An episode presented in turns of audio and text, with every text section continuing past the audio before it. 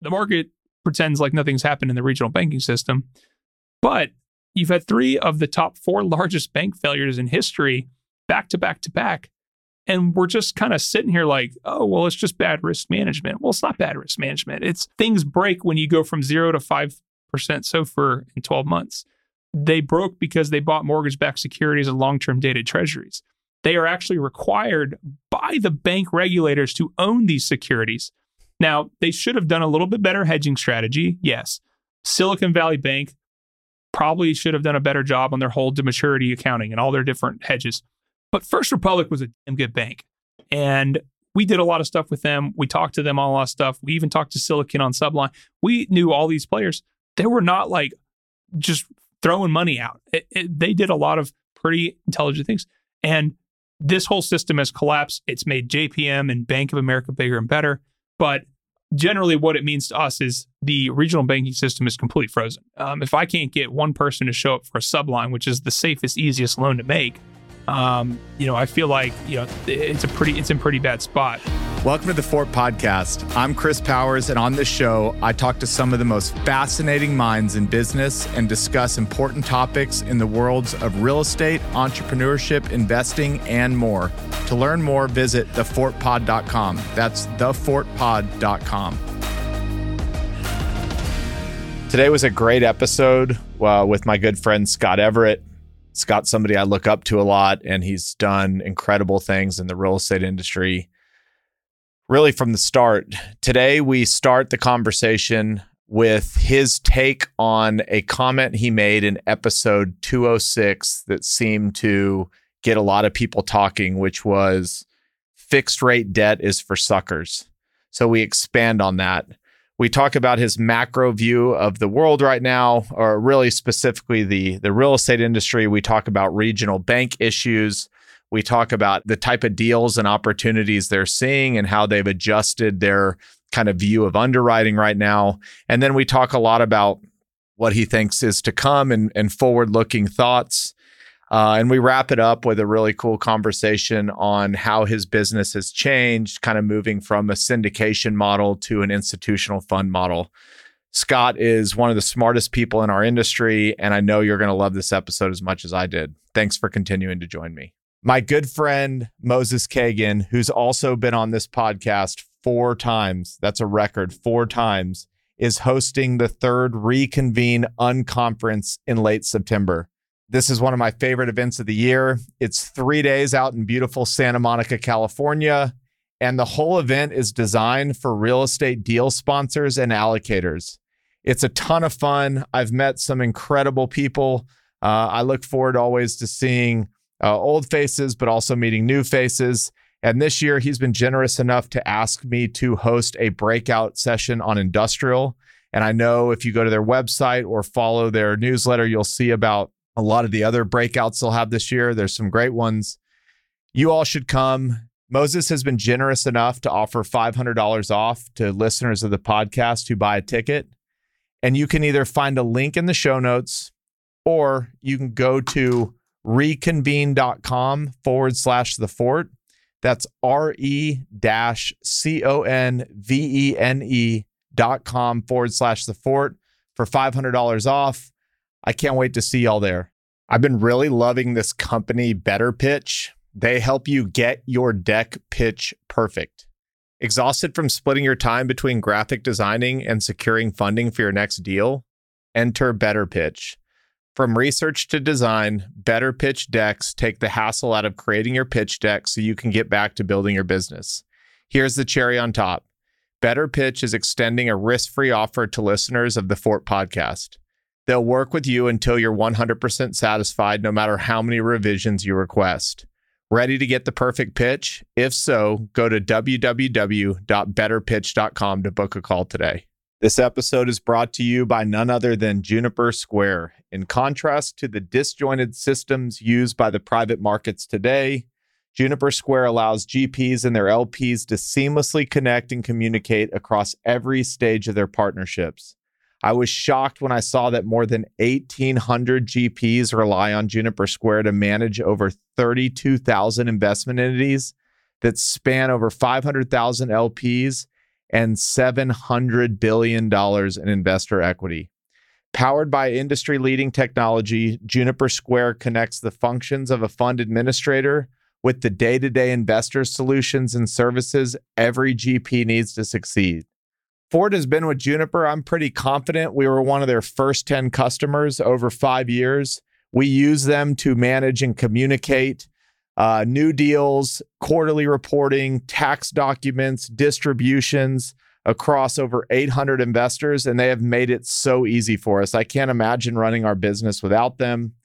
They also just launched a great new podcast called The Distribution by Juniper Square. The Distribution by Juniper Square sits you down with some of the biggest names in commercial real estate, venture capital, and private equity for open and honest conversations about what's happening in the private markets. You can also listen to the episode I did with them, which is episode number six. Brandon and I had a great conversation. I also really enjoyed the episode that they did with Jason Kern, which I believe is episode number three. Go check out Juniper Square. They've been amazing for our company, and I think they will be for yours too. Go check them out online at junipersquare.com. Back by popular demand, and we were talking about we have the number one episode to date. I have my friend Scott Everett joining me today. Welcome back to the show. Thanks for having me. I thought a fun place to start. If you haven't listened, you can listen to the episode we did last year and you can get more on Scott and how he built his company and what he's up to. But today we'll kind of focus on the current environment. But we have to start. Last year, when we were talking, I think it was about February, you had said something like floating rates are for suckers. Fixed rate. Fixed rate is for suckers. Let's start there. What have you learned? Yeah. Fixed rate, I just, I still don't like it. I said that right before the Fed decided to embark on the fastest rate hike cycle in history, which egg on my face for that. The caveat to that is fixed rate is for suckers. Floating rate is, in our opinion, the best way um, to finance deals. You have to have a very active interest rate hedging strategy. So, you know, always fine print, right? Okay. You know, we've got full interest rate caps in place. I would say what have we learned since then? Heading into January of 23, SOFR curve, I'm sorry, January 22, SOFR curve through December 2024 was 1.5%. Fed changed their mind overnight. Fortunately for us, we had about, heading into March, we had about a 30 month average maturity on our rate caps for almost 80% of our notional somewhere around a blend of about a 180 to 185 strike. Okay. There's a lot of things I've learned over the last 12 months really. One thing is when when rate caps are cheap, buy large amounts of notional at the parent level, dissect it up, buy it for 3 to 4 years and you can allocate as however you need it as deals roll and sell and you can move it around and be really well protected. Today, you know, our rate caps sit you know, we we got paid out about $22 million last year in our portfolio, and the value sits around 75 million. We probably paid about six. That has been a huge help to us. Now, the the flip side of that is, would it have been ideal timing if you had a crystal ball to rate lock, you know, a five year deal with a three year, you know, pay down, and you know you you locked it in in March of 22 at three and a half, four percent. Yeah, that would have perfect, perfect world. But we've done a lot of math on floating versus fixed. And going back all the way to the 80s, 93% of the time, it is more expensive to have fixed rate debt on an actual coupon basis. And that's, you know, assuming, you know, all the things with the hedging. And you lose all flexibility in the value at game when you fix your debt. And it does it does have an extreme amount of cost to it that people are not aware of. And so, anyways, fixed rates for suckers, fix your debt, do whatever is best for you our business plan, we move NOI about 75%. I've got to have flexibility in my capital. And right now, every person I talk to getting eaten alive by floating rate interest rates, eaten alive by their, their rate hedges that are expiring or, or rolling off. And they're all moving to this fixed rate product because every freaking private equity group, if you talk to an institutional investor, the hottest asset class is fixed rate private credit because if I'm an insurance company, I can now all of a sudden lock in all these high rates for five, seven, ten years that I've never been able to get. And some person that just got burned because they were floating panics and says, sign me up. Signs at the wrong time. Rates come down. They always do in a, in a cutting cycle. And you're now fixed while the recession hits and your demand falls off. So now you're stuck with high interest rates, rate cuts, and you don't ride the wave back down. So you rode it all the way up. It's the buy high, sell low kind of, you know, all the nonsense. And so you just have to really think through your strategy on it and, and be be sensitive to it. You, mentioned active hedging strategies. So you have a large company, you have lots of resources, you have tons of trust in the marketplace. It's e- I'm not saying it's easy, but for you to say we're going to put an active hedging an active hedging strategy in place, you have the resources, and then you could probably think about Scott when he first got started and had two properties. Do you think it's something that everybody can reasonably do, or do you think you have to be a larger company to quote unquote have an active hedging strategy? And what is an active hedging strategy? Yeah. You know, I think for the longest time, especially the last 13, 14 years, you know, an interest rate cap was something your lender just made you do and you hated paying for it because you didn't really understand it or care about it. And in the worst scenarios, which there's a lot of them today, your lender didn't make you even buy one. And so now you're learning what they are. An active strategy would be you can buy large notional amounts of value at the parent company and you can basically allocate them across your portfolio however you'd like. Or you can buy them at the, the actual SPE entity, mm-hmm. which is just tied to your loan of value. You can buy a one year, two year, three year. You could buy a one and a half strike, all the way up to a five strike, or, or whatever you want to do. And so all it is just actively managing the cash flows and the hedges based on where you think now the issue with you know hedging today is it's like buying insurance in the midst of a hurricane you are pre-funding for all of the volatility and what is already a very heavily baked in SOFR curve. And so our strategy has shifted. So we have a few deals that are expiring over the last couple of months. And I have now moved from buying way in the money, call it one and a half strikes, with a three year term or something like that. I'm now buying one year rolling caps and I'm getting my lender to move me up to a five strike. So I'm basically now sitting even with SOFR and I'm refusing to pay these hedging strategies, you know, all this cash for, you know, volatility premium essentially. And so that's that's what we're, you know, we believe we've studied a lot, you know, 50 years of this generally rate cuts happen eight to 12 months after they pause. We all kind of believe they're going to pause. Now would be the wrong time to go throw all this good money after bad. Can you explain just in layman's term what one and a half strikes to five strike mean? It just means so SOFR basically. So okay. if you buy a one and a half strike, that means you are protected at anything above one and a half percent on SOFR. So if your debt is spread at 300 and you buy a one and a half strike, your max note rate would be four and a half percent. Yep. If you buy it at a five, you know, you got a lot of room to run, but it's a lot cheaper, obviously, to buy.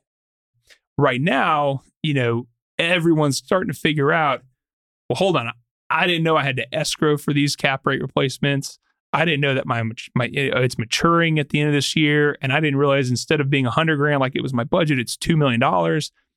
It is it is freaking the industry out as it should by the way, this is exactly what Powell wanted. And so if you weren't paying attention and if you weren't prepared for this, it's going to cause some pretty, in my opinion, some pretty spectacular implosions in the industry. I was going to get to this question, but you kind of just led right into it. Do you think that this is what will cause there to be deal flow in multifamily is just poor capital structures, or do you think it'll be fundamentally driven because tenants aren't paying rent or rents are going down, or will be a combination of both? I, I think we've talked about it, but fundamentally, you know, we're still seeing very good demand yeah. in our industrial and, and our apartments. You know, I'd say it's it's definitely bifurcating. You know, Austin, Raleigh, Phoenix, sluggish rent growth, yep. very tech concentrated. Atlanta, Florida, Texas generally, very healthy demand. Still seeing pretty good returns. And I'd say the supply pipeline, you know, you probably saw yesterday, Fort Worth permits are down 80%, right? So there's the bullwhip of we had a little oversupply. Now you can't get financing. Everything's filling up, and there will be no inventory to come out to kind of fill this demand. So rents will gen- generally probably come back up. I don't think it's going to be fundamental. I think people have lost understanding of how difficult this stuff is to operate. It's not industrial with concrete walls and you know you get good tenants. You are living, breathing machine of hundreds of residents. You know, you got all these people that have different demands and they have different options every six to 12 months. And, you know, there's a new shiny building every time you turn around that you can go lease in. And so if you're not executing perfectly at all stages, as you starting to get in this oversupply and we start to see unemployment start to clip up in a recession, the weak operators are going to get wiped out. They're also starting to deal with, you know, 30 to 40% insurance premium increases. You got real estate taxes. Someone forgot to tell the central appraisal district we're entering a recession. you know, our tax increases were like 30 plus percent. And so, you know, right now we've got a pretty poor, we've got a pretty bad stagflation environment, really, even though our, our rents were up about 11, 12%. You know, it's a break even. And yeah. so you really got to know what you're doing to kind of find that extra value. And so I, I think it's combination of poor operations, you know, exposure to a lot of bad expense management, and ultimately the credit system is going to just spit you out uh, after it chewed you up. So I think a lot of people got their head in the sand, but I've got a lot of conversations behind the scenes with a lot of big operators, big owners, whoever you want to talk to. People are scared and people are starting to have their come to Jesus moment of this isn't going to be as easy as like call some capital and like ride the wave. It's, it's some serious decisions to make.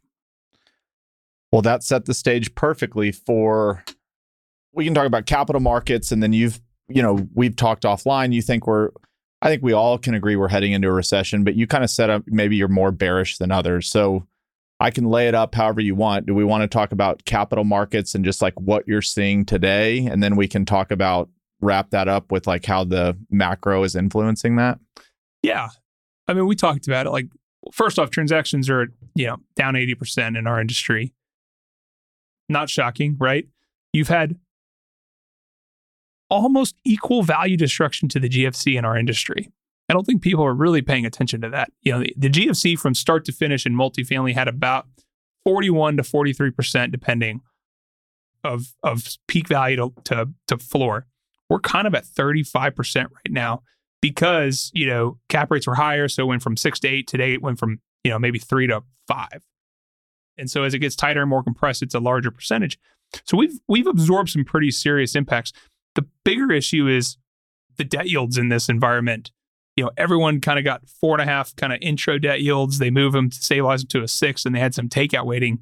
You can't get it for anything less than eight. And so I just think there's a lot of just fundamental credit issues in the in the environment. But from like a macro level, you know, my money manager hates me because we just you know I'm looking at S&P at 4100, you know, it, it just doesn't make sense to me. So I just, I'm 98% cash and bonds right now. I can get 5.5% in rolling one month treasuries.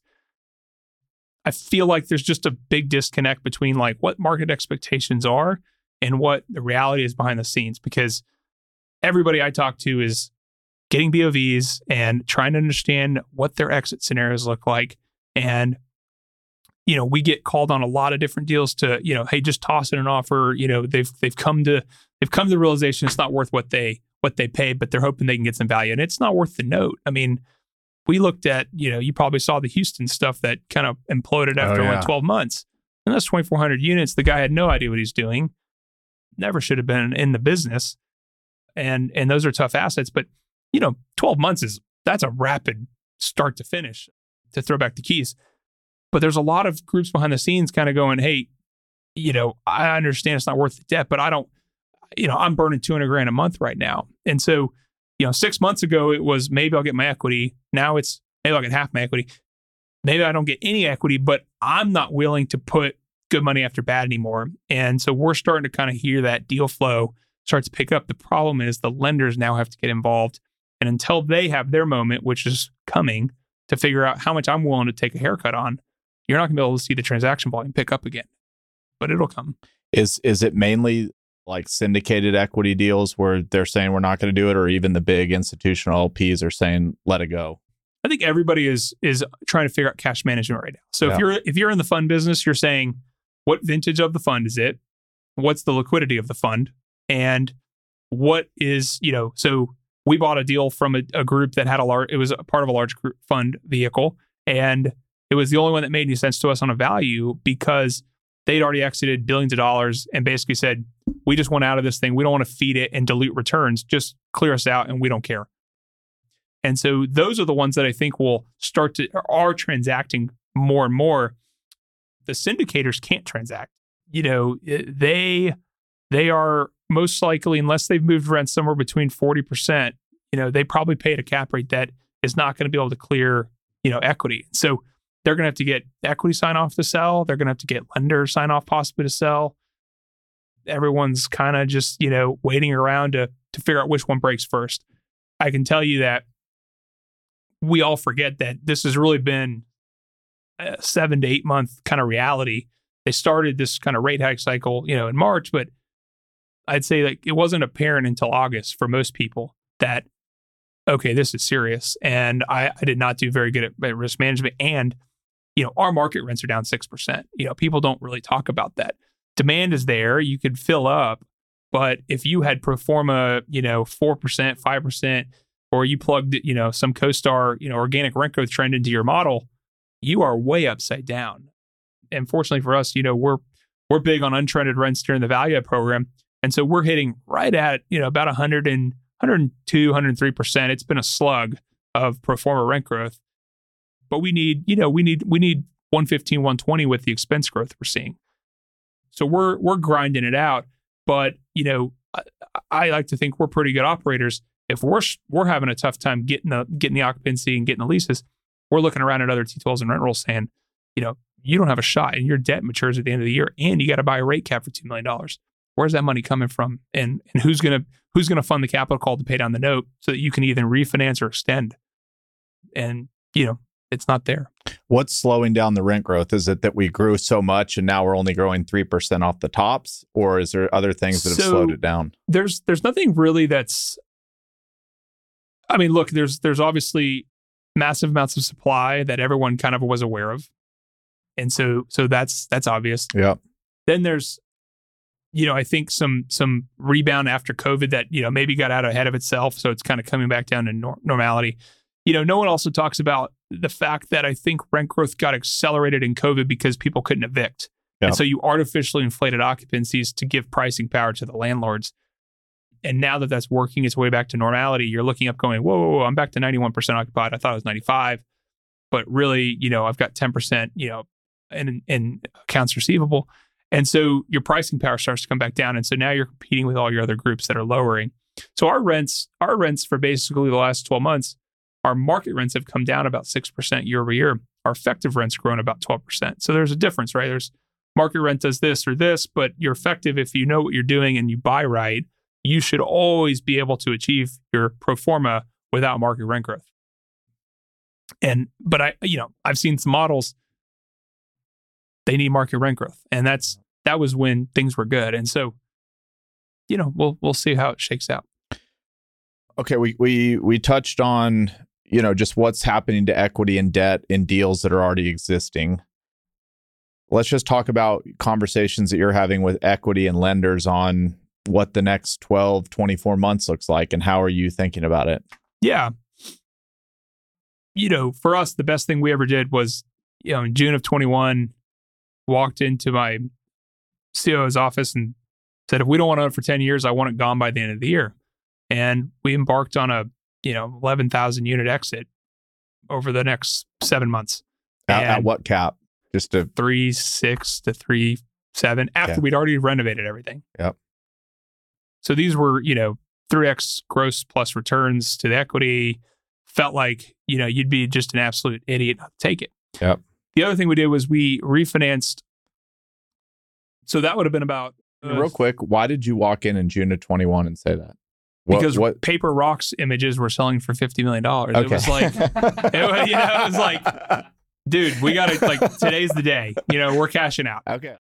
Fair enough. And, and you know, it was a tough decision because everyone's calling for 20% organic rent growth the next 12 months. So if you just held it, that's 30, 40% NOI. Eh, but uh, we've got a very, we've said it for years pigs get fat, hogs get slaughtered. And, you know, we debated it internally, the equity. Everyone wants to run all these fancy analysis on net present value and, and forecasted future cash flows. there is the most important thing to do is what is what is the um what is the return on implied equity? Not necessarily can I take my equity from a two to two and a half over the next five years. Yeah. What is it on implied equity? I've got all this cash tied up. What can I do with that cash after I sell to make another 10, 15, 20%? And that was what we decided to do. Dump it all. So we moved our average portfolio, and it was mostly older stuff too, because the older stuff always has a always blows out the cap rate more than the newer stuff. They just lose you lose the liquidity in a in a recession. And so thank God for that. We sold, you know, 40 something deals, 11,000 units. We refinanced another 15 to 20 in, in early Q1 22. That was the best thing we did because at the time we refinanced, we bought a bunch of extra rate caps. So we kind of hedged our, our additional, our new debt. And it gave us a long runway on anything that we still owned in terms of maturity. You know, 90 plus percent of all foreclosures in the GFC were due to maturity defaults. And so you just got to really, really manage that runway of maturity. And so that was what we did. We we went out, put 10 year floating rate debt with hedges on. And then there was the remaining stuff, and we bought some stuff in, you know, 22 that, you know, I'd say my very, very worst deals got probably five step kids that are driving me crazy. And, you know, three of them are nicest deals we own, but they were priced like a bond because they were, you know, flight to quality, super well located, you know, and and you had to pay up to get that. And yep. so we all know what bonds did. I mean, that's kind of what's happened. You've you've lost pricing power. You've had issues with expansion of cap rates, kind of diluting value, and so those couple deals are going to be, you know, my problem children for a little while. But we've got a plan in place, and you know, rents are picking up. One of them happens to be in Fort Worth. Fort Worth has caught fire the last three months. I don't know if you guys have seen anything, but supply and permits just completely fell off a cliff. Absorption caught up. And I'd say the last three months, you know, Fort Worth has has has gone bonkers in terms of rents and occupancy, which has been really nice. I didn't know that, but that's good to hear. Yeah, because Dallas has had had it for so it's had long. it for a while, but it's it's good. Okay, when when we first started, or when we t- when we chatted in February, you were either closing your first fund or um, that you were kind of moving from a deal by deal syndication to a fund. I, I just in talking to you and even as far as we've gone this conversation, you're clearly in tune with like what is going to happen going forward. What's equity, debt thinking? You're about to raise your second fund. With all that we've already talked about, what is capital going to look like coming back in? What are they saying they want to see? Or do you think it's another 12 months of sit and wait before action starts happening? It is currently the worst fundraising environment in 20 years of tracking for for PitchBook. So they track Q1 closings, they track all the fund volumes for private equity real estate. For, for the last 20 years, you've never failed to get above 450 fund closings in a year, and they're tracking right now to less than 200. Wow. You raised about $12 billion in Q1 of this year. We raised $55 billion last year and you generally are going to it, it, the the math is just it goes on and on and it's it's all about you know everyone talks about this magical liquidity bucket well first off it's sitting with blackstone so you know decide what they're going to do.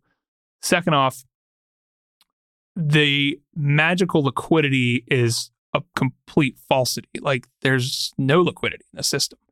Talk to the biggest you know we talk to all the, the big boys right? Like New York State Common, Texas Teachers, UTIMCO, whoever you want to talk to, and all the way to South Korea, Middle East, various European markets.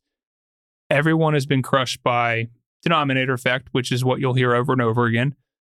Which is? Which is essentially all of this runs on portfolio allocation models, right? If you're managing $500 billion, you are beholden to what is approved by your board. And it might say, I can allocate 10% of my dollars to private equity real estate. And across that, I want to have 50 different strategies with, you know, all these different managers, whatever.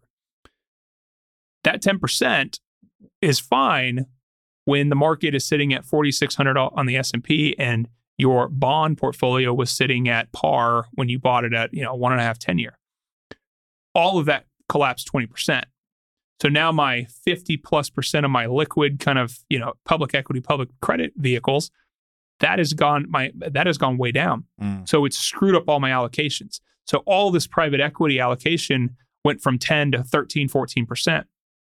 On the other side of it, all my exits that were planned in 22 and 23 that I was planning to use to fund my commitments, all of that went away. Mm. And so it's compounding.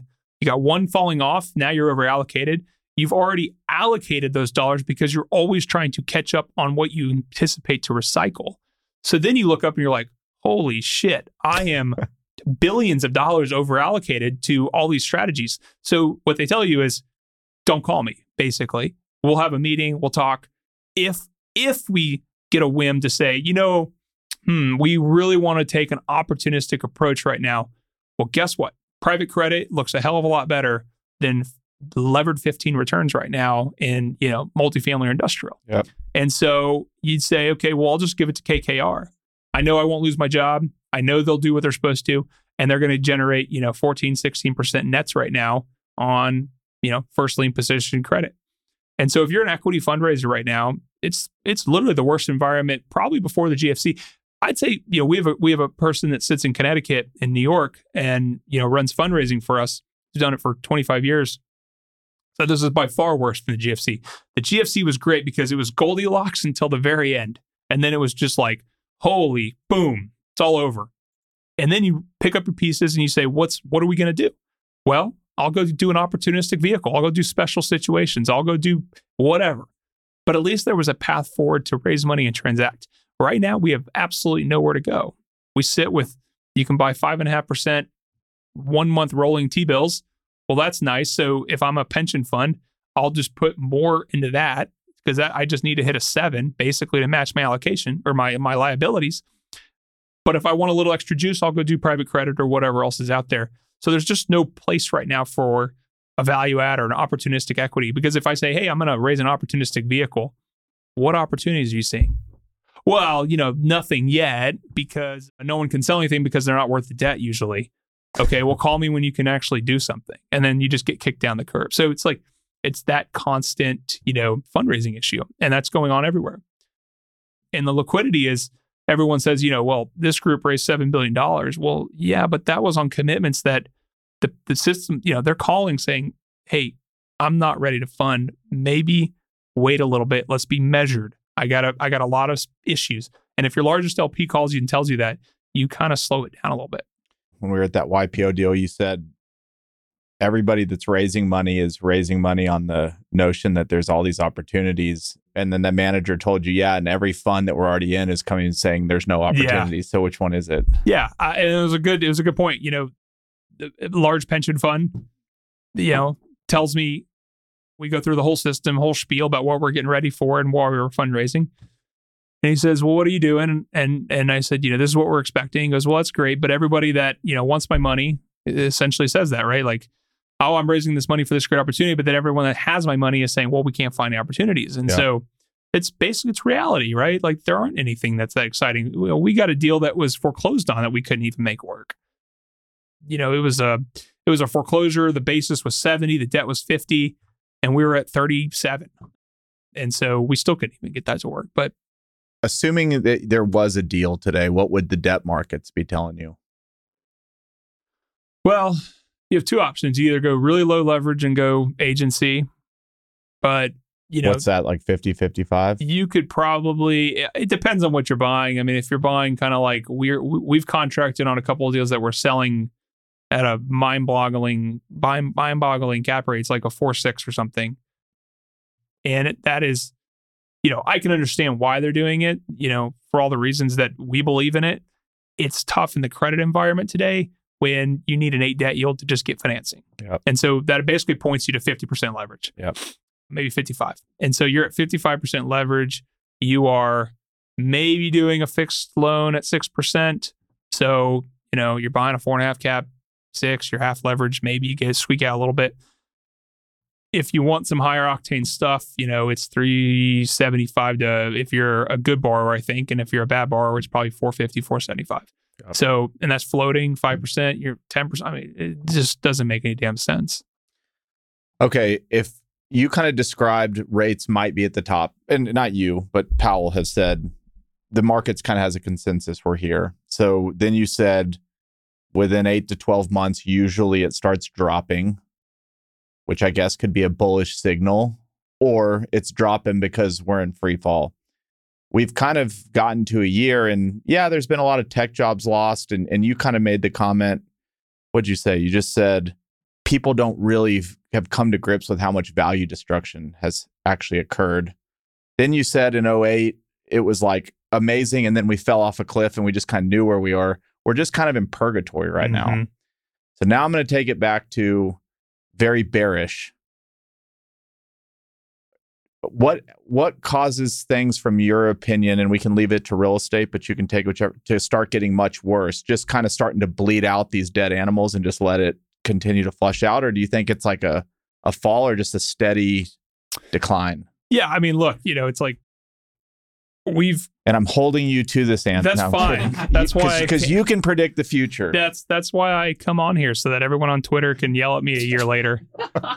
Uh, I love you. yeah, and so yeah, look, if we have a crystal ball, which we do not, and and take this for what it's worth, we have to make decisions based on all of our research and what we believe will happen. And so this is this is what we believe. But you know, I'd say peeling back the credit layer, you know, generally the system breaks after you get real rates above one one percent. Okay. We sit at two today. We sit at two today with two x the debt we did in in in 08, and we sit fifty percent higher than we were in nineteen. When, if you recall, two and a half percent broke the system. They had Yeah. to cut rates, and this is prior to COVID. We were already entering recession, but it took. They did it for two and a half years, so they did it twenty five every quarter, all the way up. Generally, the system breaks after two fifty to three hundred bips of rate movement. We've gone five hundred, obviously it happens so fast, so rapidly. People haven't even absorbed in in reality what it means. But you're starting to see the cracks show. You're starting to see revisions to the employment forecast. You're starting to see, you know, I, I highlighted on LinkedIn the SLOOS survey, which Yeah. generally is a hundred percent prediction rate. What is Um, the SLOOS survey? It's just a senior lending officer survey. you have to Um, be really cool to be reading SLOOS The- surveys, you by the way. If it's not in your regular reading material, yeah, you need, to, you need total, to get with it. You just need to nerd out on some sleuths. But look, it's really good, and I'd say it's actually probably, in our opinion, not bearish enough. It, it's gone very negative, and historically, when it goes this point, it's a hundred percent hit rate for recession.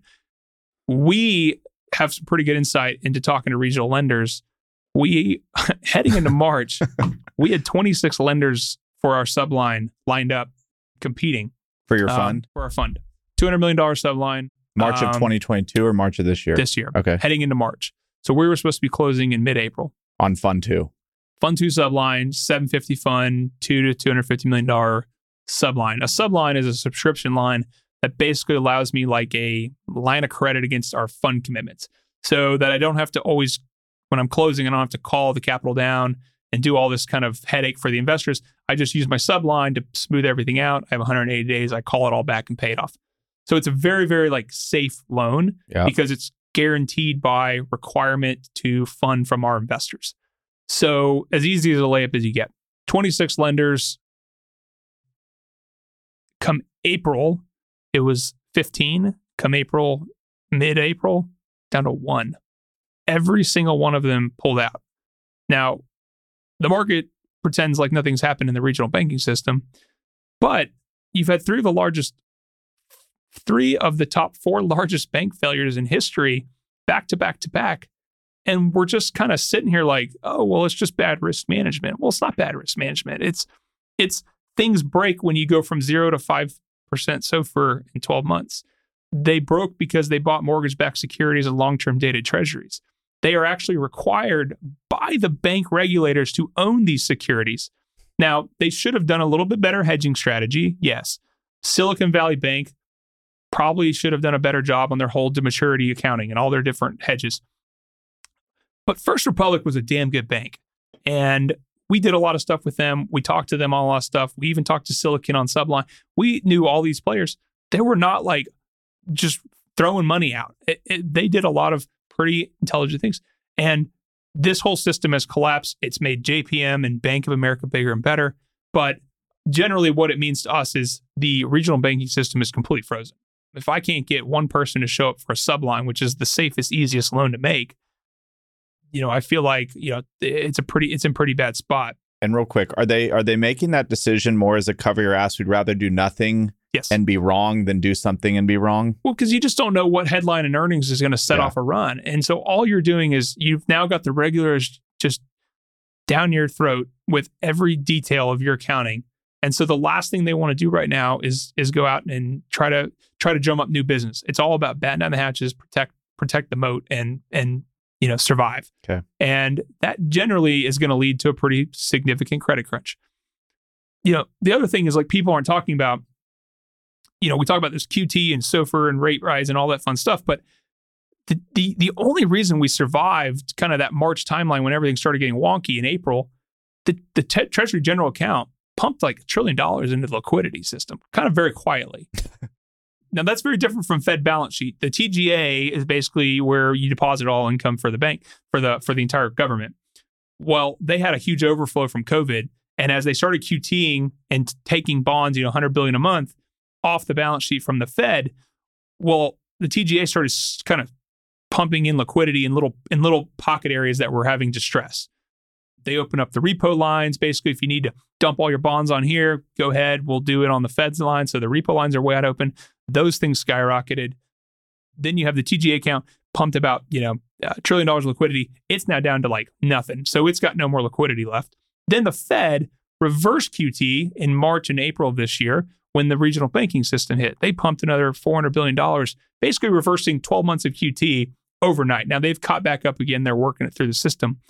But it's all these little mechanisms. It's like it's like the whole airplane's falling apart and you just keep duct taping everything.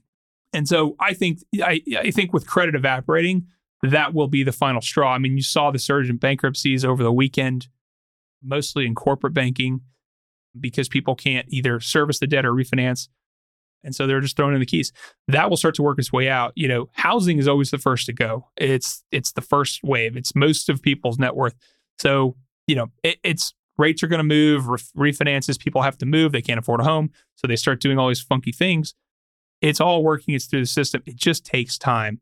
You know, it it was a 05 problem for the GFC when people started waking up to the fact that mortgages might have not as good a credit as people expected. Then it was like 06 was like, hey, pay attention. We have some serious issues. And then it was like 07 was was when it really shit hit the fan. But still the market held on until that very moment. And that's when they cut rates. And that's when everything dive bombed. And that's when unemployment skyrockets. That cycle plays out over and over and over, all the way back to the 30s. I mean, it's not, I, I can't, I'm dumbfounded when everyone sits there and goes, well, the consumer's strong and unemployment is strong. They're always strong. They are always the strongest before it ends. I don't know why that's even an indicator anybody points to. It's like it's just lip service. So you got to pay attention to the leading economic indicators, the SLOOS surveys, the PMI index, which generally is going to precede CPI. You know, CPI is being held up by inflation on shelter, which is just totally bogus. It's 12 month, 15 month lag. We're in a deflationary environment. We're in a we're in a, a really a stagflation environment for assets.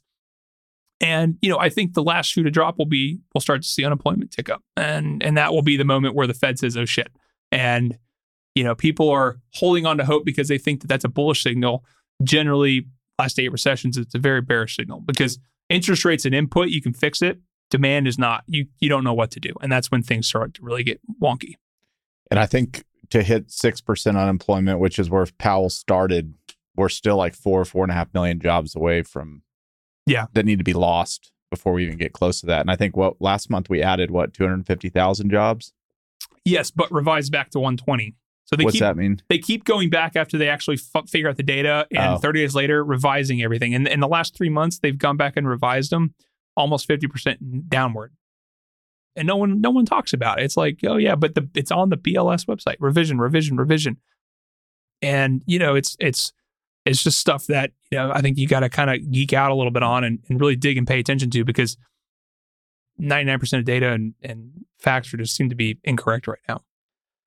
Y- I think you just talked about him, but if you had to sum that up and you just said like the talking about the consumer is not the the indicator you should be watching, what does Scott Everett look at? What data points matter to you the most? Yeah. after my wife's credit card bill, I'd say it's I'd say it's you know, look, it's all portfolio stuff for us, right? Like I'm all for me every day. It's just but even macro, macro. Like, okay. You could you could do it at, at your property level, but at the macro level, when you get up, you read the paper, you care about what's going on. Yeah. I think everything revolves around credit. Okay. We're a credit society. So all I want to know is what we do a weekly index tracker internally, just tracking all the macro data I care about. We sift through all the REIT returns. So we want to know what are the REITs seeing every day um, and what are they preparing for on their credit side. I'd say we're tracking bond, corporate bond spreads are the most important. We track those probably day to day. You'll get your first kind of glimpse into recession if the you know you don't really pay attention to AAA's. AAA's are just you know it's like Apple bond. Apple spreads are always going to be good. You want to pay attention to the triple Bs. The triple Bs generally reflect kind of they mirror cap rates to an extent. And so in a recession, those spreads will start to expand pretty quickly. So you want to watch that.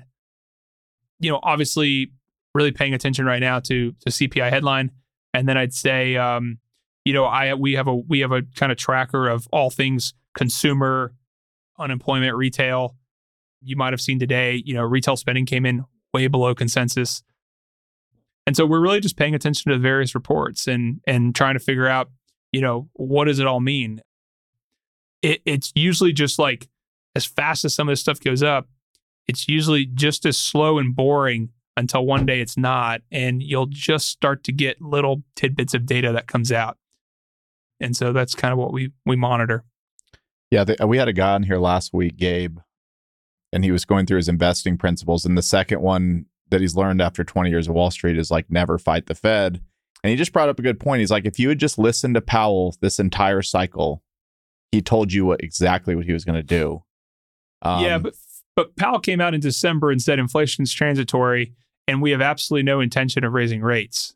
And you know what people, it, it, I was I was watching CNBC the probably two or three weeks ago, and this kind of very high horse lady is bashing some some private equity real you know investor people, saying you know what you you know you expect free money forever you just you you you guys just leverage up and try to go for big returns and make all this money.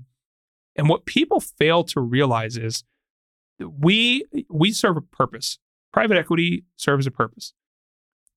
Obligations that we are the predominant amount of capital in this in this world has some sort of massive liability to either a pension system, which is employees and teachers, etc., hospital workers, firemen, and they generally have, you know, if they have $100 billion, they've got six to 7% that they must distribute to cover all their liabilities and overhead, whether it's the medical system, Mayo Clinic, you know, whoever, Kaiser Permanente. All these groups have these massive balance sheets, but they have to figure out ways to get six to 7% into the hands of their employees, you know, cancer research, whatever it may be. So when everyone goes, you know, well, you just kept buying deals and you kept investing when you knew rates were low, and that probably meant you know things were frothy. Well, the Fed guided us to a 1% SOFR curve through 2024. Mm. So in 21 and 22, inflation's running 10, 12, 14%. The Fed is saying, right now we're fighting COVID. We are prepared to stay lower for longer. If you're the pension system that has to pay out 7%, or you're the cancer research system that has to fund these liabilities, you have to make a day to day decision on where to put your capital. And so we, as PEGPs, have to go out and produce the best deal flow for the investment to produce returns that help these people hit their obligations to their constituents. Yep. And so what we're doing is saying, well, if you just do nothing at the time, you earn a 1% T bill and you are getting 10% inflation. So all of your program is completely upside down and destroyed. And so that's why they go, okay, well, I'm going to load up on private equity real estate. I'm going to load up over here on growth equity over here, VC capital, whatever. It creates chaos. But the problem is the Fed never once until March gave an indication that we are going for zero to five percent to conquer inflation. Now, if you if you had felt that, maybe in June of 21, you should have said, hey, inflation's out of control just a heads up, we are probably going to try to beat inflation by 2024. And generally, inflation beating means I need to get SOFR above the core sticky inflation, which right now sits at four and a half percent. It was 7.5.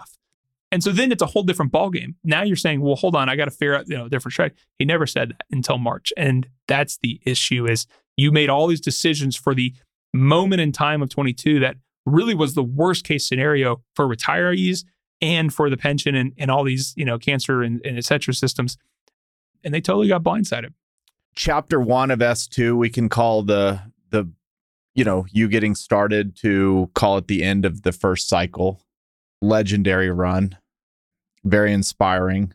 Now we're at the end of cycle one. You've grown up, you've learned a lot more, you got more resources.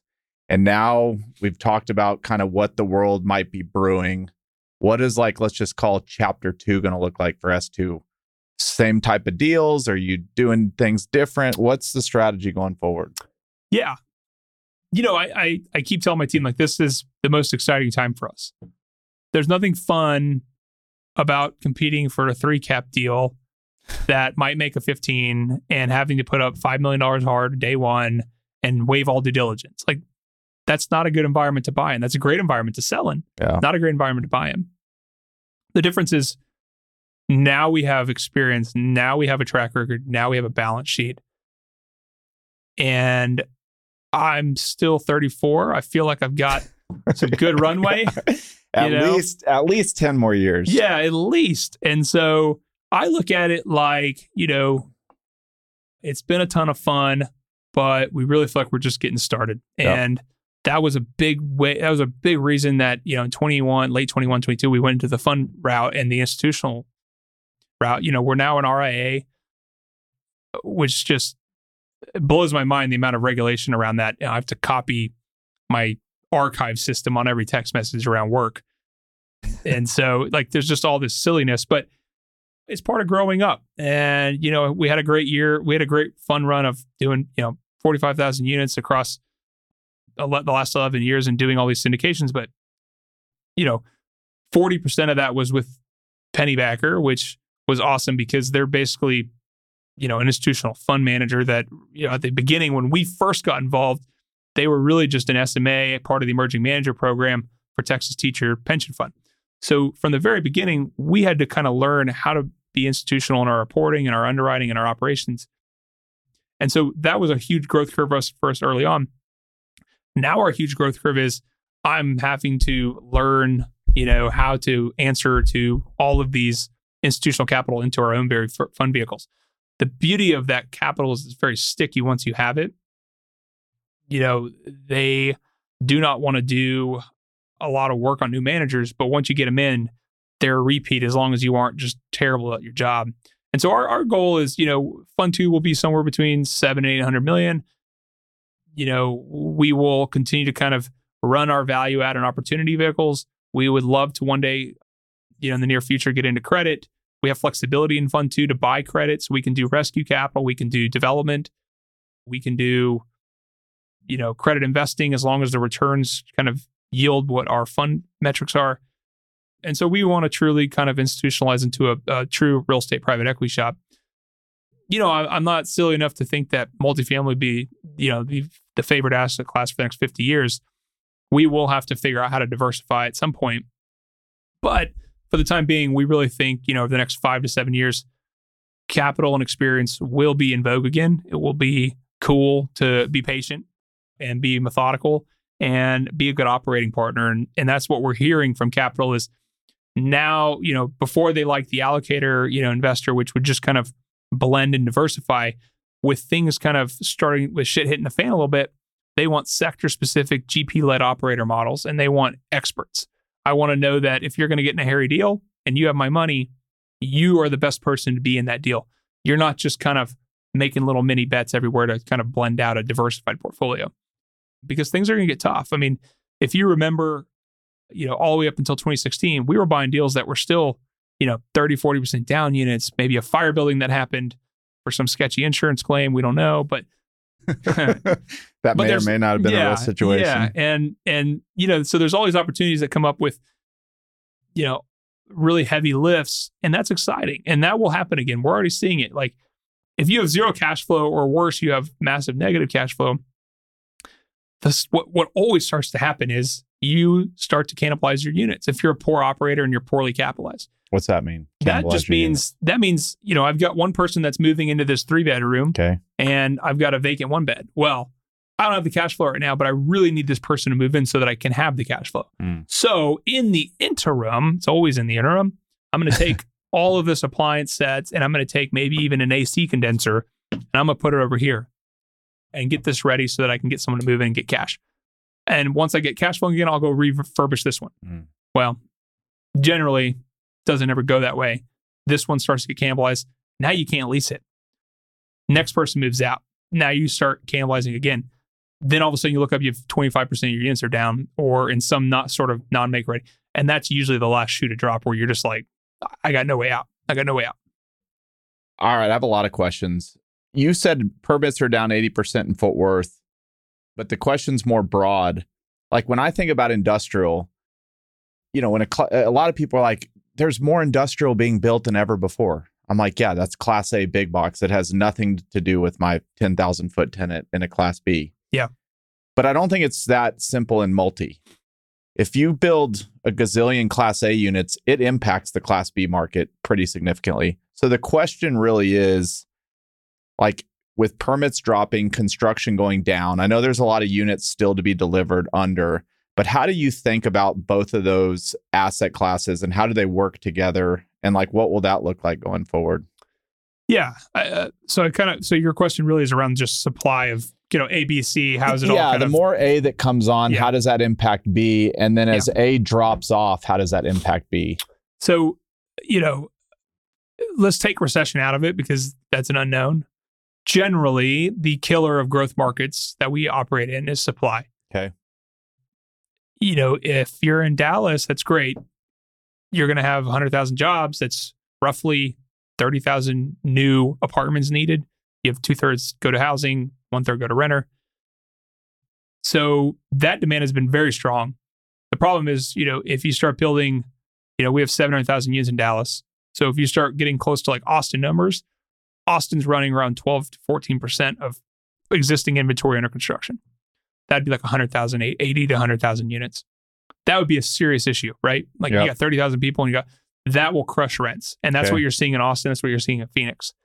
Phoenix rents are down, you know, in our math, about 12% marked from peak to start. And they're they're not seeing we're not seeing any signs of them slowing down. Austin, same thing. Worst housing market in the country, really. Probably kind of a similar 15% drop from peak. The problem is there's no way to is all that uh, uh, the problem is is as all this inventory delivers, I have to fill up and you have different incentives at the top end.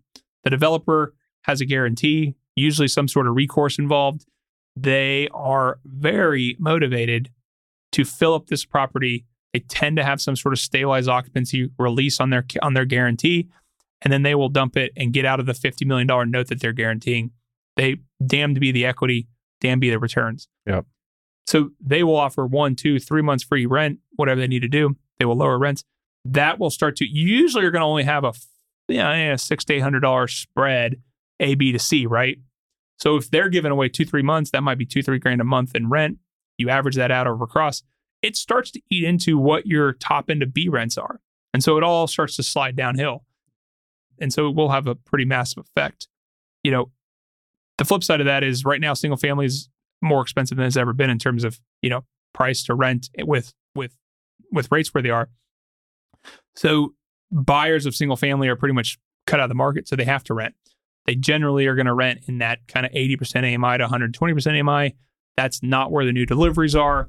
So as long as you're in a market where, like Dallas, building right at 3 4%, 35 to 40,000 units under inventory, we continue to absorb 30,000 units because jobs are really strong here still. And, you know, that will continue to kind of work itself out. The flip side is the, the inventory under permit is starting to drop off dramatically.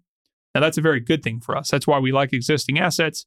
You know, inflation brought your cost up too much, rents are falling on the market rent level, and your credit is incredibly difficult to find and expensive. So it's really hard to pencil development. So it's a bullwhip. It's, you know, it all fills up and now there's nothing in the back end. That's when rents start to skyrocket. Then developers get active again. But for the DFW, Atlanta's, Charlotte's of the world or Florida's, you're seeing a very healthy demand supply. And so that's that's really good to see.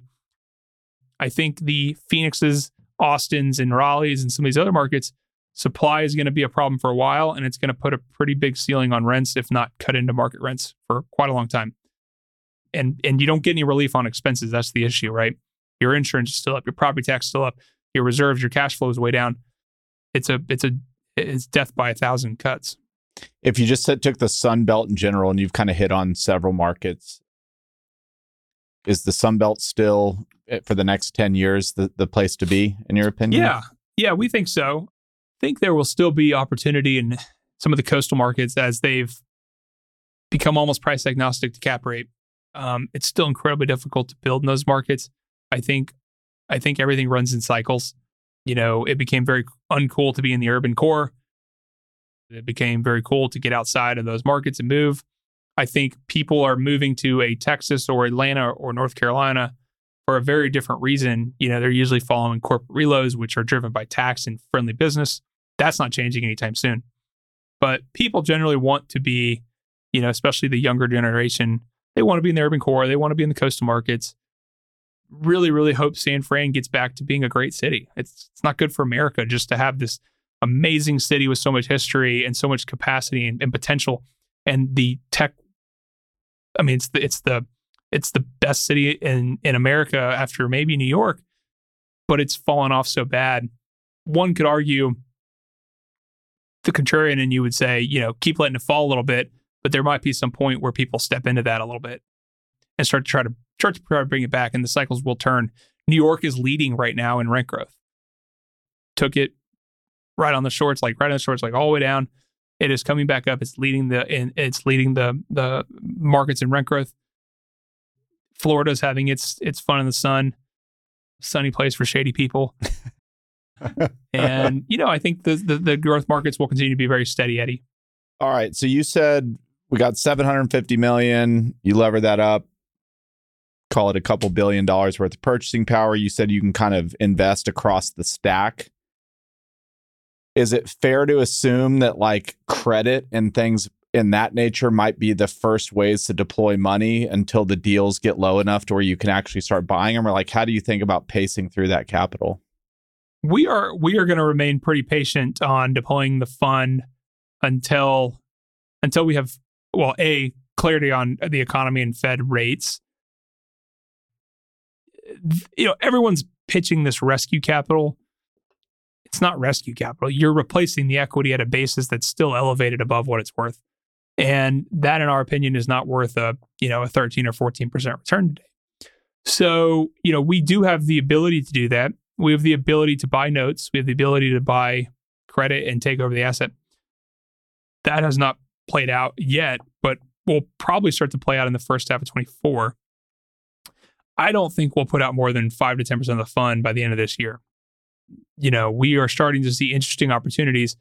I just believe that the stress that's been building in the system will start to show its, you know, cracks here and and really become an opportunity heading into 24. And so while we have flexibility to invest rescue capital, we have the ability to invest development, et cetera, et cetera, it, it, it's the the returns will come from having that dry powder for being in the equity position. And generally, the best fund vintages are recession vintages. Okay, so that would be fair to assess that at least on the act- deal activity level, it's going to be a slow rest of the year on yeah. creating action. This is more of a leadership question. What's what do you tell your company? Do you tell them like let's keep underwriting and staying in the market? Like how do you think about it from a company perspective? Yeah. It's a tough one. I think most of them understand my my thought process. We do a lot of you know weekly leadership meetings with acquisitions. You know, there's two different sides, right? Like asset management operations, they're more intensely motivated and focused than ever because it's never been more difficult to operate. And so they're very motivated and focused. The acquisition side and even the fundraising side, because it's very difficult right now, it's all about kind of they are just leaning onto you for your expectations. if my expectations to them is I want you to find a deal that's 50% discount and I want them now, you know, they're going to feel a lot of pressure and stress to go deliver. They're going to look at everything. It doesn't exist. And so they're going to get frustrated and either, you know, leave or or do something different. If you have them incentivized for more of the long term and you explain to them why we're being patient and what we think is going to be available, you know, I think this next 10 year run for us could make the last 10 year run, you know, look paltry. So it's all about keeping them focused on the long the long term goals. They also understand that if we are early to deploy Fund Two, a we have seed assets that could be looked upon negatively, and as new investors are coming in, they might not want legacy assets if we were to enter a, a recession. So you have to you have to weigh a lot of different you know measures in the fund business. But at the same time, if we can get our six to seven, eight hundred million dollar powder, they know they will make a lot of money putting that to work in some sort of environment over the next two years. And so they just they just have to be patient. And if and they all know this, if you are not willing to be patient, you know, for what could be a great 10, 20 year run with with us, but this this next 12 months is what will make or break people. And so you just got to be intensely focused on on surviving and we keep saying survive to 25. I mean, it's just the it's the focus for everybody whether you're acquisitions or, you know, everyone else's carried interest has gone down, your capital distributions have gone down. You just got to tighten the belt and and be prepared.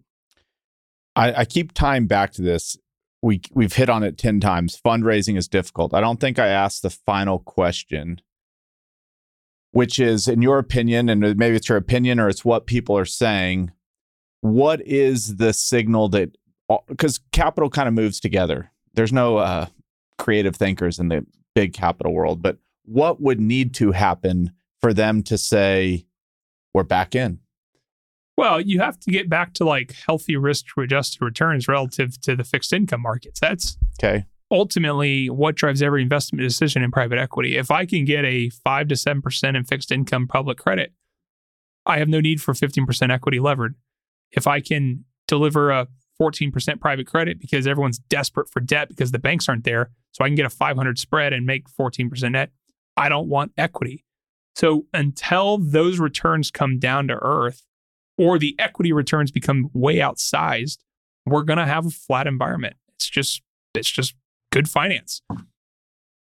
And so one of two things will happen. Either people will start to go the system has broke me. I'm throwing back the keys. Now I can buy something for 40% off. So instead of trying to get a 15% equity return, I get a 25. Sign me up. I would love to have a 25 while I get 7% of my fixed income. That's freaking great. Yeah. That will draw them back off the sidelines. Conversely, we go back and we cut rates. You know, generally they cut rates 350 bips in a recession. So if we get back to a one and a half, between a one and a half, 2% SOFR, that is probably the healthy landing spot to say, I'm buying a five and a half cap, I'm taking it to a seven and seven and a half. You know, the demand and fundamentals are still okay and fixed income returns and alternative returns are back down to the mid to low single digits. Now I'm willing to be back in the equity side for a 15 net. And one of those things will have to happen and they will happen. It's it's we're not going to just sit in this environment forever. You just what feels like an eternity when you're in the moment, you look back on the GFC for instance, and it's a 3-year cycle of this. I mean, this is what people had to go through and you just patience is the most critical point when you think about now I'm like totally moving the conversation. The the flavor of the week for the last 2 months has been AI. Do you even think about that? Like in where you're at? team on it. Okay. We are uh, yeah, I won't say too much cuz we're very spent a lot of money on it and are very involved, but I think AI is like looking at the internet the first time. I mean, it is mind blowing what you can accomplish. And all I'll say, well, if you believe Goldman, 70 million jobs will be replaced by AI, do we believe that that's incredibly deflationary? Could be, could kind of just right away just crush inflation. I don't know what it replaces though. Like, uh, does it replace? It, it could theoretically it replaces all the jobs that require intelligence that are easy. Like, you know, so if you're a doctor, or I mean, not a doctor, like an attorney, Your job is knowing all the very difficult stuff that AI can now learn. What does that mean for tenants that are paying four grand a month? That might be an attorney. What does that mean for the demand? So we're trying to figure out just what does it all look like? Don't have great answers, but we are trying to build out a, you know, we're spending a lot of time and money on just building out all the different data analytics, predictive AI into our operating portfolio because yep. I think it's very, very cool and will you will you will be left behind very quickly if you're not paying attention to it. Well, on that note, like and you and I and I underlined this twice, and it's how we think a lot about it for and you said operations and you said you know we think we we've paid attention to it for a long time and you ha- can hang your hat on on on operations. And i'm off the backs of ai is there anything you see going into this next cycle of like how things will be operated differently or is it now just cheap money is not going to save bad operations anymore and only good operations are, can survive?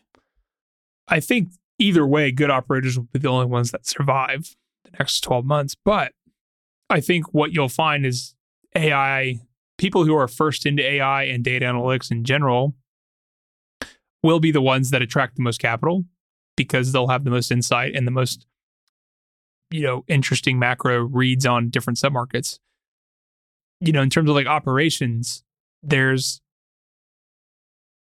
I, wouldn't say like we we kind of think of it as like anything that can be automated as a back office function for people that can enhance how they do their job. Yeah. So we've gone through and looked at every workflow, every step of the way for every position in the company to figure out what can be automated by AI and how do we enhance these people's role.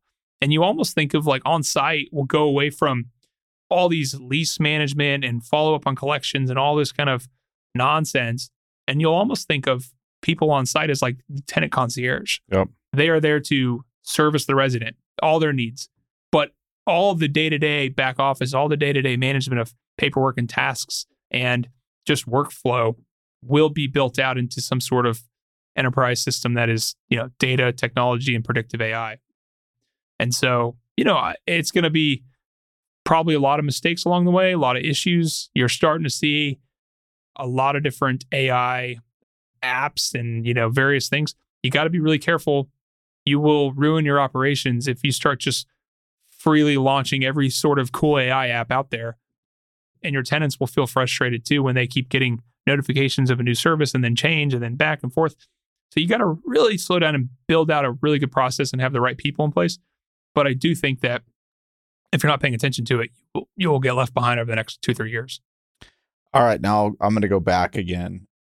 When you think about buying like a busted development, buying credit, doing things that are not just buying the property. How do you generate that deal flow? Is that just having great relationships and having them contact you when they hear of something? Is those are those hires that you're going to make that are already yeah. in, in that world? It's it's pretty much the same. You've got different brokers though for different things. You know, when you're trying to sell a credit portfolio from a failed bank, that's not, you know, generally not going to be, you know, JLL calling you or Northmarq. It's Moelis or somebody else that maybe is working as an IB.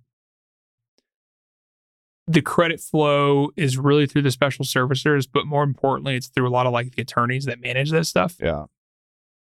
You know, they're they're going to be the first ones to kind of know where the issues are and start working with the servicers. The servicers haven't been cool for 12 years, you know, in terms of like who's paying attention, they will start to be they will start to be everyone's best friend again.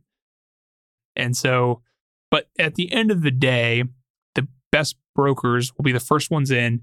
They will have they will win the trust of whatever servicer is, is dealing with delinquency or foreclosures, and they will be the ones that will know who to bring deals to. And ultimately, it's going to come down to capital and execution ability.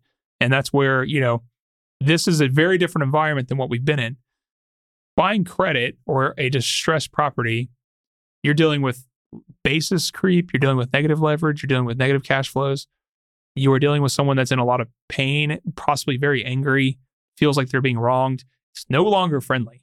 This isn't like you make money, high five, I make money, high five. This is like you're trying to take what's mine and I hate you for it. And I'm going to do everything I can to stop you. But at the end of the day, it's going to happen either way. The lender is coming for it. And so you just have to have Well, really, you got to have we have a, we have a great general counsel. You got to have a great credit investing team, and you got to be willing to kind of get dirty, because at the end of the day, the people that really suffer the residents. I mean, they are the ones where this thing's just running into the ground. And so the cities start getting involved. They start launching all types of lawsuits against the property. So you're absorbing all that. And so it takes capital because you might have to close in 30 days. You might have to close all cash. You might have to do financing afterwards. So, you know, there's just a lot of different things that go into buying these types of assets that, you know, capital will be critical, operations will be critical, and the relationships will be more critical than ever. But, you know, that's generally when you're going to produce best returns. I mean, our best deals were deals where we had to fight the city. We had to come in and, you know, repair 50% of the down units, but you're you're going to get a good basis. And if you know what you're doing, you can hit it out of the park.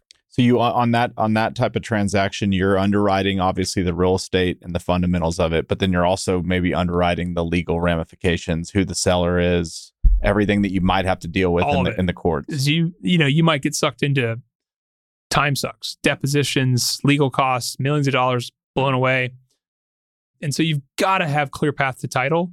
If you're getting into an ugly situation in credit, where you've got a combative seller and you've got a very murky outlook, you will find yourself in a, in a lot of trouble and you could burn millions of dollars with no outcome.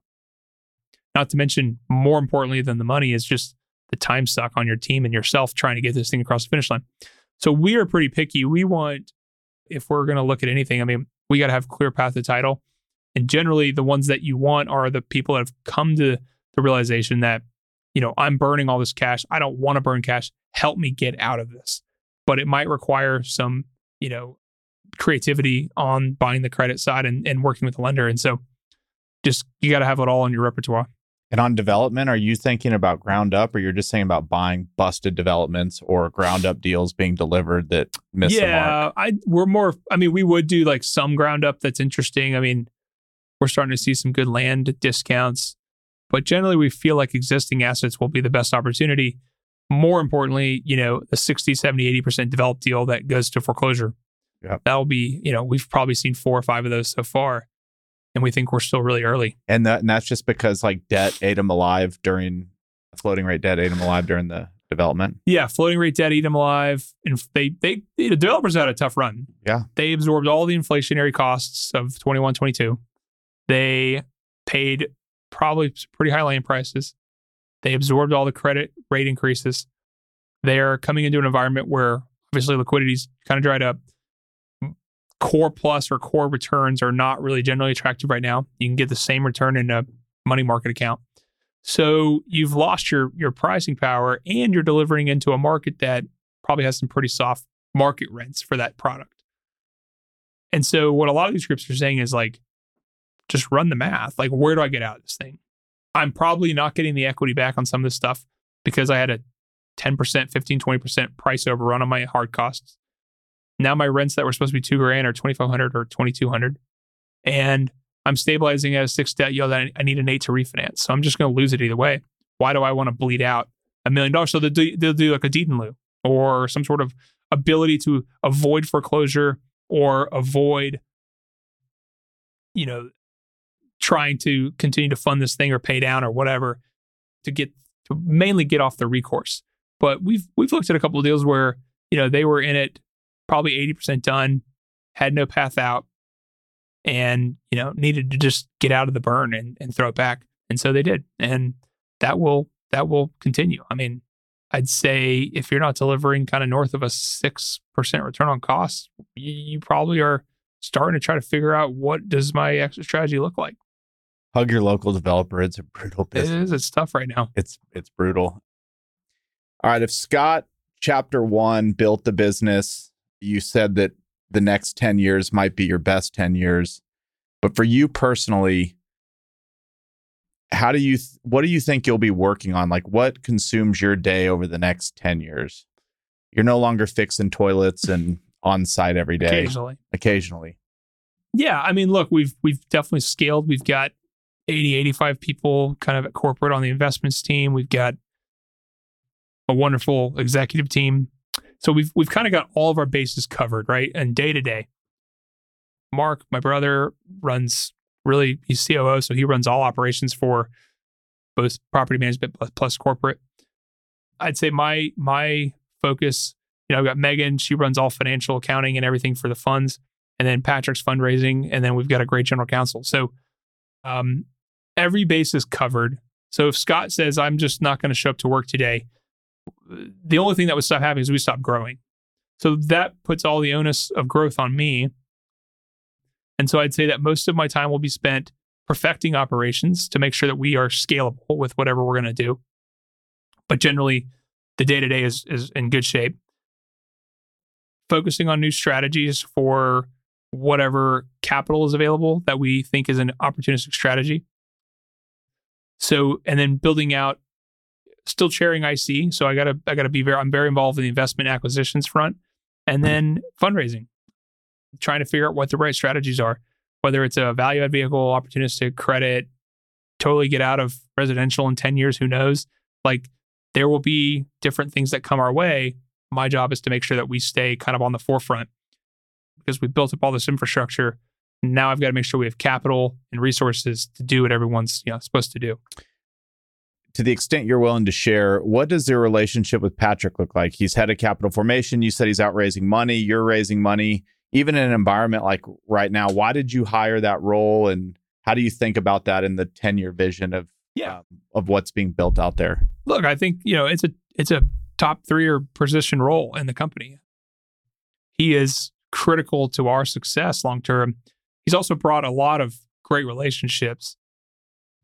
And while it's a very difficult environment to fundraise in, we're having the right conversations with all the right groups. So whether it's a commitment today or it's a commitment in fund three or four or five, these are people that we want to know and we want to get in front of. And so that's his entire job.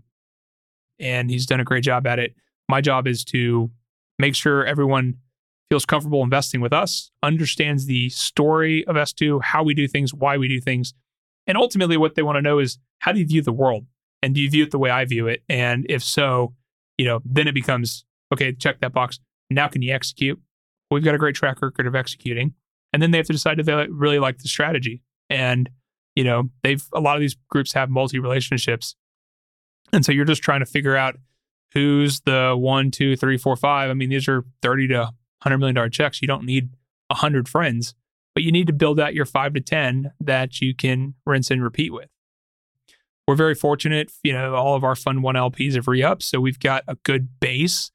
Now we just, you know, got to grow. And then, you know, if we get down the road and we think, you know, development's attractive again or credit or SFR, BTR, whatever you want to call it, that's my job to make sure that we're paying attention to it and focused on it and continue to scale if you achieved your goals over the next 10 years, and maybe we'll be on episode like six by then, what would S2, what might S2 look like 10 years from now? I mean, we want to hit $50 billion in transactions. Okay. Where are you That's, at now? We're at 10. Okay. Feel like we really spent the first five years of, of our 11 year run doing nothing. Because uh, what do you mean? I was just figuring out what the hell I'm doing. So I feel like it started to click after five years of like, ah, okay, I got it. And then now I can see a vision to like how I want to grow this thing. And then I feel like in 22, I kind of had my next aha of what we want to do the next 10 years or 20 years. And you know, I think that that's kind of where we're we're entering. We're kind of entering that. Uh, it's really the third chapter. Yeah. You know, second kind of happened halfway, and then now we're in better shape than ever with capital connections and, and resources. I, would say Greystar is the is the uh, certainly not. We don't want to manage third party anything. But if I looked at a shop and said, who do I who do I admire, who I think does it right, Greystar and GID are two of the ones that we think are spectacular. They've got development platform, credit platform. They've got core plus SMAs. They've got core open end vehicles. They've got value add vehicles, opportunistic vehicles, special sets vehicles, all of it built around usually some sort of residential strategy. Where that's where we want to sit. We want to sit within private equity, six to seven strategies over the next 10, 20 years, all in residential. And and I think that, you know, is a trillion plus dollar industry, you know, it, eh, pretty easy to build some AU in there. All right. I would not be doing myself a service because I miss you dearly on the Twitter platform. Why are you not on Twitter for everybody wondering? Yeah. So, and there are a lot of people wondering. Yeah, I'm, I'm sure there's uh, the people. Uh, they they we became an RIA, which is a registered investment advisor. We started the application, and in basically mid 22, we just got our formal approval, uh, beginning of 23. My general counsel and chief compliance officer was having little mini heart attacks every day and texting me, like screaming at me. And the main reason is the SEC is, especially as a new RIA, the SEC is just under watching us with a microscope. I hate that because I I love the transparency of just sharing things. It was awesome. Talking all the time about what we're seeing in the environment market. Some of it's, you know, we're eh, I feel like there's just a lot of like kind of like don't look at my shit. Like I'm going to hide it over here. And like, you know, I try to post like a detailed track record because I would love every other operator to have to share what they look like, right? We operate in this private real estate environment where it's like look over here, don't look over here and like bring some transparency to the industry a little bit would be great. Well, I got just I mean, I posted that. I got six phone calls from all types of people that just ripped me and so basically, at the end of the day, I had to make a business decision. I want to grow. I want to be an RIA. You know, when Starwood was asking me, please don't talk about this on Twitter, and that was starting to become a business decision of like, okay, you know, people are paying attention and people are getting upset for me sharing things, and the SEC is going to be watching us. I, I just deleted the whole thing. You also wouldn't believe the amount of technology that these investors have to run technology backgrounds on everything you've ever posted or liked or commented on or even viewed all the way back to the very very very very very beginning of your childhood. You know i was 17 when i got on social media for the first time like in facebook and stuff.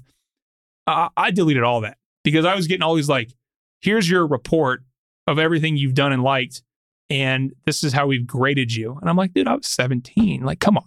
So i just cleared it all out said I'm, I'm done with it. And, you know, once in a while I'll post on LinkedIn and then I'll just come talk to you on the podcast. We miss you. I don't know if maybe I'll end up in your bucket one day. Well, I don't know if we're we're quite where you're at yet, but the the conversations with some people about you need to tone it down or you need to be thinking about these things. It's literally been on my to-do list for like 6 months is to go through every tweet I've ever liked and just unwind them all. Yeah. Do it now if you're going to ever do it. I'm um, I'm I'm a sucker for a spicy take. I I agree. That's why I love Elon. God bless him. All right, dude. We'll end it cool. there. We'll do a trilogy eventually. Thanks again for everything. You got it. Thank you. I hope you've enjoyed this episode of the Fort Podcasts. Be sure to follow us on your favorite podcast platform or hop on over to YouTube to watch full video episodes if that's what you prefer. For more information, you can check out thefortpod.com.